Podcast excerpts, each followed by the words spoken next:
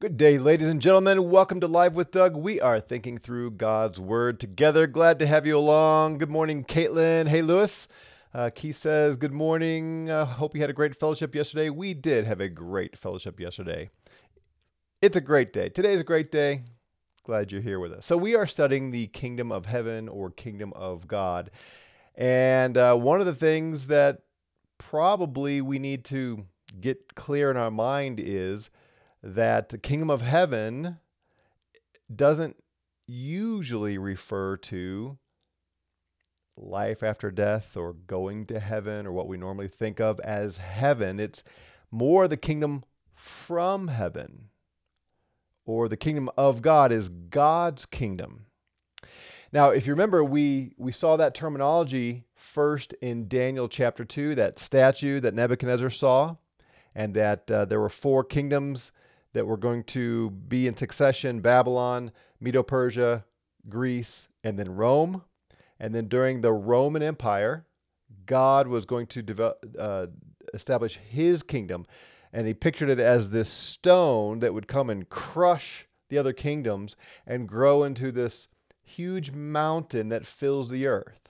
Remember that? So, what God was revealing there was when his king comes and his kingdom is established on earth, it's going to be a stone that grows as big as a mountain and fills the earth. Now, stones don't grow, right? But God is illustrating something with that. And you, you can imagine a big boulder growing into a huge mountain and then a mountain range that covers the entire earth. That's what God said to Daniel was going to happen with the kingdom. Well, Jesus told the same story with a different image. So last week we looked at Matthew 13 and the parables of the sowers, the, the four soils, and then the wheat and the tares. Well, in that same section, Jesus presented a couple of different parables to illustrate something about the kingdom. So he says this in Matthew 13 31. The kingdom of heaven is like a mustard seed, which a man took and sowed in his field. And this is smaller than all other seeds, but when it is full grown, it is larger than the garden plants and becomes a tree, so that the birds of the air come and nest in its branches. So Jesus here is saying the kingdom of heaven is like this it's, it's going to be as, as small as a mustard seed. He kind of liked that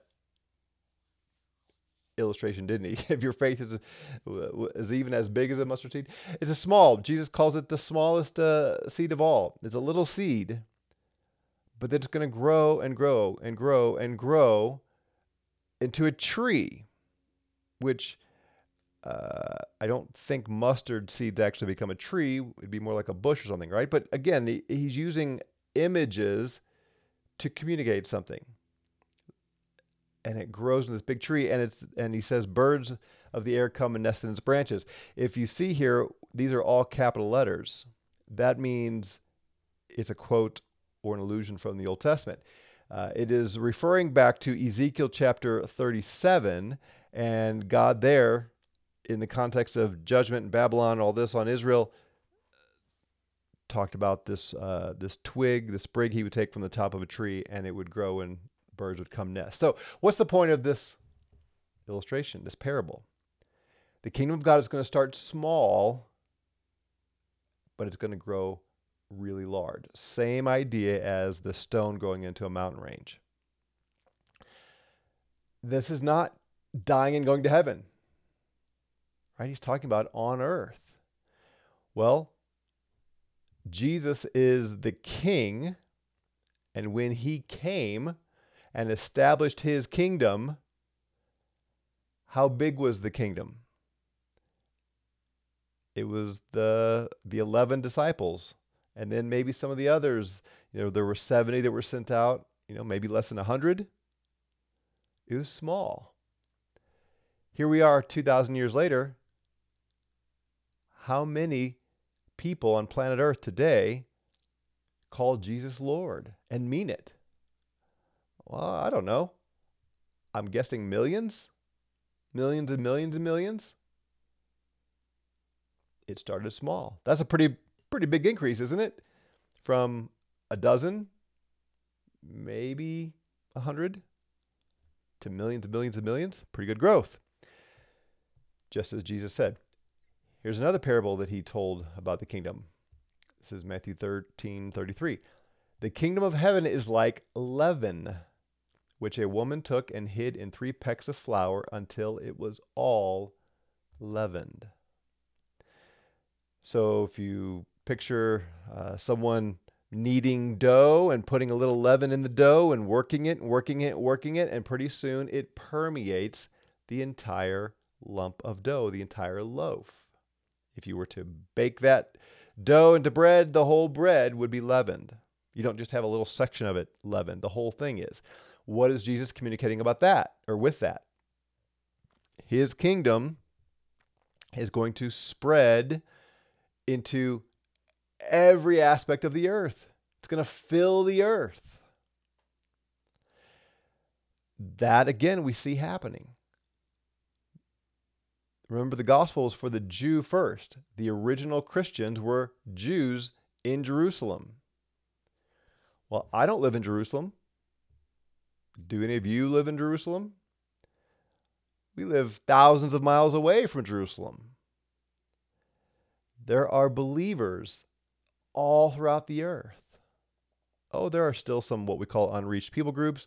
There's still tribes in certain parts of the of the world that haven't heard the gospel, but there are Christians spread throughout the entire globe, just as Jesus said would be the case. He predicted all this. He, he announced all this at the beginning. Here, obviously, kingdom of heaven is being used uh, to describe those who believe the gospel and who call Jesus Lord, who bow down to him as king, right? This is, there's a sense in which the kingdom of heaven or God's kingdom is the entire world because God rules over all of it. And sometimes the Bible uses uh, his kingdom to describe the entire uh, vastness of his reign, which is the entire universe.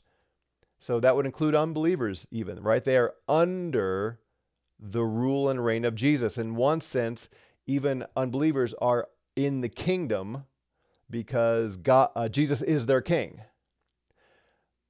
But at times, like we see here, the kingdom is not simply talking about God's universal rule, but the kingdom that he established when he sent his king, the Lord Jesus. You follow? So that's been going on for 2,000 years. It's going to keep going and keep going, keep spreading, keep permeating, I believe, every aspect of human existence. I believe this is going to have a cultural impact. I know some of you struggle with that, and that's okay. Uh, I don't see how it can't have a cultural impact. If the gospel continues to grow and more and more people people come to faith, and those people are working and they're in government and they're teaching and they're doing they're raising families and all the things that people do and more and more of us are believers and permeating every uh, and we permeate everything in in the world how can that not permeate like leaven everything in in culture everything in our society to me that also is uh, consistent with what we see in Isaiah and other prophets but I don't have time to go into all that now I've covered that in some others and again I know some of you struggle with that you've been so inundated with a pessimistic view of Christianity and this idea that uh, the whole world's going to hell in a handbasket and you come to faith and you just got to survive until either you die or Jesus comes back. But, you know, work is pretty much a necessary evil and uh, culture is doomed. It's all of the world. And maybe, but that's not what I see. Sorry, I got a bug flying around, almost flew in my mouth, so I had to remove it. All right. Um, so Jesus says another thing here about the kingdom in Mark chapter 9. Look what he says here. Jesus was saying to them, Truly I say to you, there are some of those who are standing here who will not taste death until they see the kingdom of God after it has come with power. So Jesus is talking to his disciples, standing right there in his face, and he says, "Some of you who are who are listening to me, you will not die until you have seen the kingdom of God come with power." Like you're going to witness this firsthand. The kingdom is coming. The kingdom is coming with power, and some of you alive today are going to see it. Well, what does he mean by that? It's a good question. In in two of the gospels here, Matthew and Mark, the the next story, the next event that happens is the transfiguration. Remember that? Jesus goes up on the mountain and uh, Moses is there and Elijah is there. Of course, Peter is there. And Jesus is metamorphed in their presence. That's what the Greek says, metamorphed. He changed uh, his appearance and he, he the glory burst through his humanity and, and he shone like the sun. And it was it was just amazing for everyone there who witnessed it. So some think that's what Jesus meant. That some of you are going to see the kingdom come in power, and then he takes uh, Peter and a couple others up on the mountain, and there's Moses and Elijah, and he he's transfigured. Well, maybe, maybe, maybe at least that's the uh, a a a sense in which his uh, his kingdom was shown, but uh, I don't know. That doesn't seem. I don't know. For me, it, it, it still lacks something. Uh, there's another passage that I think gives us some insight here. Acts chapter 1. So this is after the death and resurrection. Here's how Acts begins. The first account I composed, O Theophilus, about all that Jesus began to do and to teach until the day he was taken up, after he had by the Holy Spirit given orders to the apostles whom he had chosen to these he also presented himself alive after his suffering by many convincing proofs, appearing to them over a period of 40 days and speaking of the things concerning the kingdom of God. So Luke is telling us that after the resurrection, Jesus began or continued to teach his disciples, especially the, the, the 11 or soon to be 12, things concerning the kingdom of God which has that same sense of the kingdom is at hand, doesn't it? Gathering them together, he commanded them not to leave Jerusalem, but to wait for what the Father had promised. Which, he said, you've heard from me. John baptized you with water, but you will be baptized with the Holy Spirit not many days from now. So when they had come together, they were asking him, Lord, is it at this time you're restoring the kingdom to Israel? So they're thinking the kingdom is for Israel. Jesus says it's not for you to know the times or epochs, uh, epochs which the Father has fixed by his own authority, but you will receive. Yeah, Lewis is already on it. Acts 1 8, it's right here. You will receive what? Power when the Holy Spirit has come upon you, and you shall be my witnesses both in Jerusalem and Judea, Samaria, even to the remotest parts of the earth. So you see the connection there of terminology, at least. Jesus says, Some of you are still going to be alive to witness the kingdom coming in power. And here Luke says Jesus was telling them about the kingdom.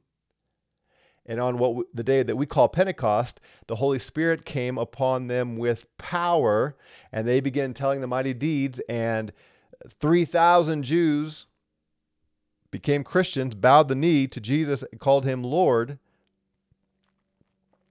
thus launching the kingdom of God. I don't think that terminology is used here in Acts chapter 2, but boy, it sure seems to fit well with all that we're seeing, doesn't it? I think that's what he meant.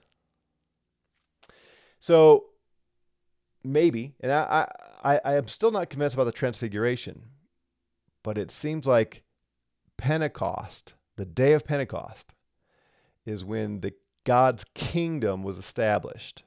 Now, again, I, I don't want to get too wrapped up in specific terms. Jesus rose from the dead. And in Romans 1, Paul says he was declared the Son of God with power that at the resurrection. So he's he's the king there. And in some sense, he's the king even at birth, right? We, we sing about this every Christmas. The, the Magi came and bowed down to him and gave him gifts as a king. So Jesus was born a king, when he resurrected, he was declared the king with power. He said, All authority has been given to me. But then he started building his kingdom as the Spirit came upon those people at Pentecost and they bowed the knee to Jesus. You see what I'm saying? Almost like there's this the beginning of the kingdom is is this uh, transitional period. This this it, it maybe not maybe we shouldn't even think of it as a single event, but a a, a, a continuum: birth of Jesus, death, resurrection of Jesus, Pentecost, and then there's one more I want to point out. Uh, in Luke 21, this is the uh, Jesus predicting the fall of Jerusalem in 70 AD. Now, we cover this in other series in great detail, so I'm not going to read every verse or, or dive into all the, the details, except to just get you to where I, I, I want you to go here. Uh, he says, Some were talking about the temple, that it was adorned with beautiful stones and votive gifts, and he said, As for these things which you're looking at, the days will come in which there will not be one stone left upon another which will not be torn down. So the apostles are marveling at the temple. Jesus says, Yeah, it's going to be destroyed. That's a big deal for the Jews. They've seen this movie before, or at least they've read the historical account. 586 BC, God's judgment upon the Jews in Jerusalem, the destruction of the temple and the destruction of the city. Jesus says it's going to happen again. Go ahead, and take a good look, guys, at the temple it is going to be destroyed. Okay? So this got their attention, that shocked him, and they questioned him, saying, Teacher, when? When is this going to happen? When, therefore, will these things happen? When's the temple going to be destroyed? And what will be the sign that these things are about to take place? Is there any way that we can know ahead of time that it's about to happen? Jesus said, See to it that you are not misled. Many will come in my name, saying, I am he, and the time is near. Do not go after them. When you hear of wars and rumors and disturbances, do not be terrified, for these things must take place first, but the end does not follow immediately. Then he continued and he said, Nation will rise against nation, kingdom against kingdom. There'll be great earthquakes, various places, plagues, and famines. There'll be terrors and great signs from heaven. By the way, for those of you especially who are raised dispensational, his the question he's answering here is when will the temple be destroyed? So he's telling them these things are going to happen before the temple is destroyed in 70 AD. This is not our future. This is the disciples' future. It's our past. This thing, all this stuff already happened. Before all these things, they will lay their hands on you. You who? you disciples, you apostles. They'll persecute you. They'll deliver you to the synagogues and prisons. They'll bring you before kings and governors for my name's sake. It will lead to an opportunity for your testimony. So make up your minds not to defend yourself. I'll give you utterance and so on. You'll be betrayed by parents and brothers and friends. Some of you they will put to death.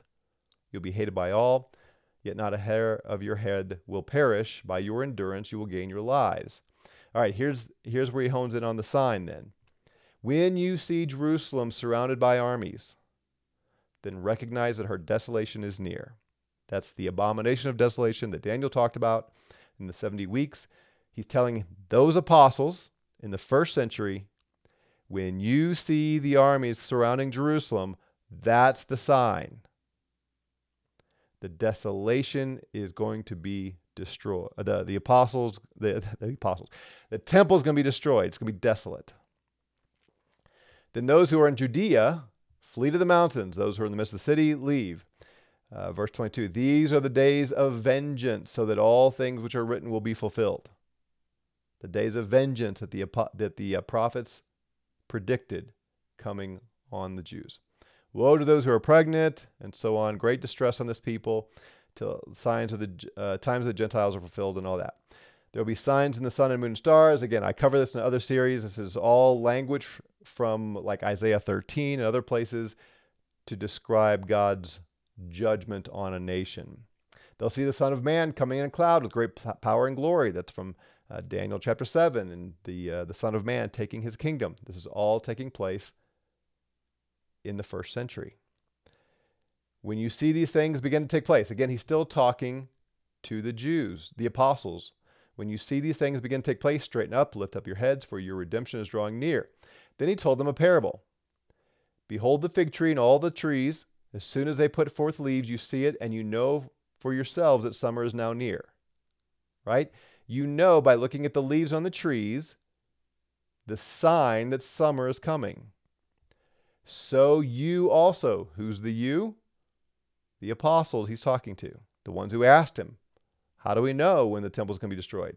When you see these things happening, recognize the kingdom of God is near.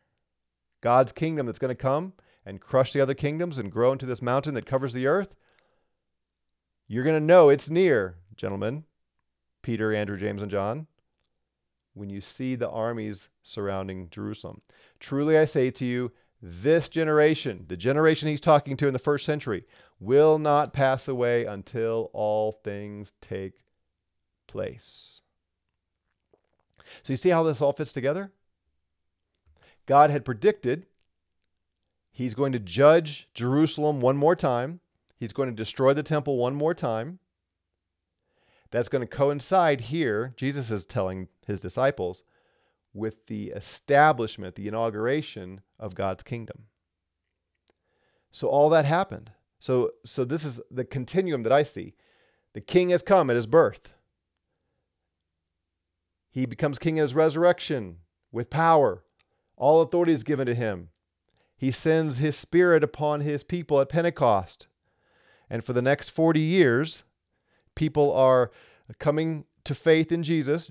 Some Jews are, a lot of Jews are hardened, Gentiles are. Then God brings the end of the old covenant era completely by destroying the temple and, the, and Jerusalem in 70 AD and now, since then, for 2,000 years, the kingdom of God has been growing into this tree where birds can come and nest. It started as that mustard seed. It's been permeating all of the earth and all of civilization as more and more people come and bow the knee to King Jesus, exactly as the Lord Jesus said it would. So, friends, we live in the kingdom, and the kingdom is growing and it's permeating and it's dominating. And King Jesus is ruling and reigning over the earth, and he is destroying his enemies, crushing the ideologies that are against him, and raising up rulers who will rule in justice and righteousness, just as Isaiah pr- prophesied that he would, and others did too. Be of good courage, take heart. The king is on his throne. It's a good day Let me catch a couple things here and then we'll call it a day. Caitlin says, "I love your optimistic perspective of the times we live in." Well, thank you. And and it, you know, I'm not just an optimist. It's, I'm convinced it's what the Scripture teaches, and that's what gives me great hope. Uh, Contemplate says Isaiah 10:22, "The remnant will return, uh, then the destruction decreed will occur." Are, is that uh, you, are you tying that to what I was uh, saying? Yeah, it looks like you're uh, you're seeing the same thing I am here. I believe so. All right. Well, with that, give it some thought. Take heart. It's a good day. King Jesus reigns. All right. We'll see you tomorrow as we continue our study of the kingdom.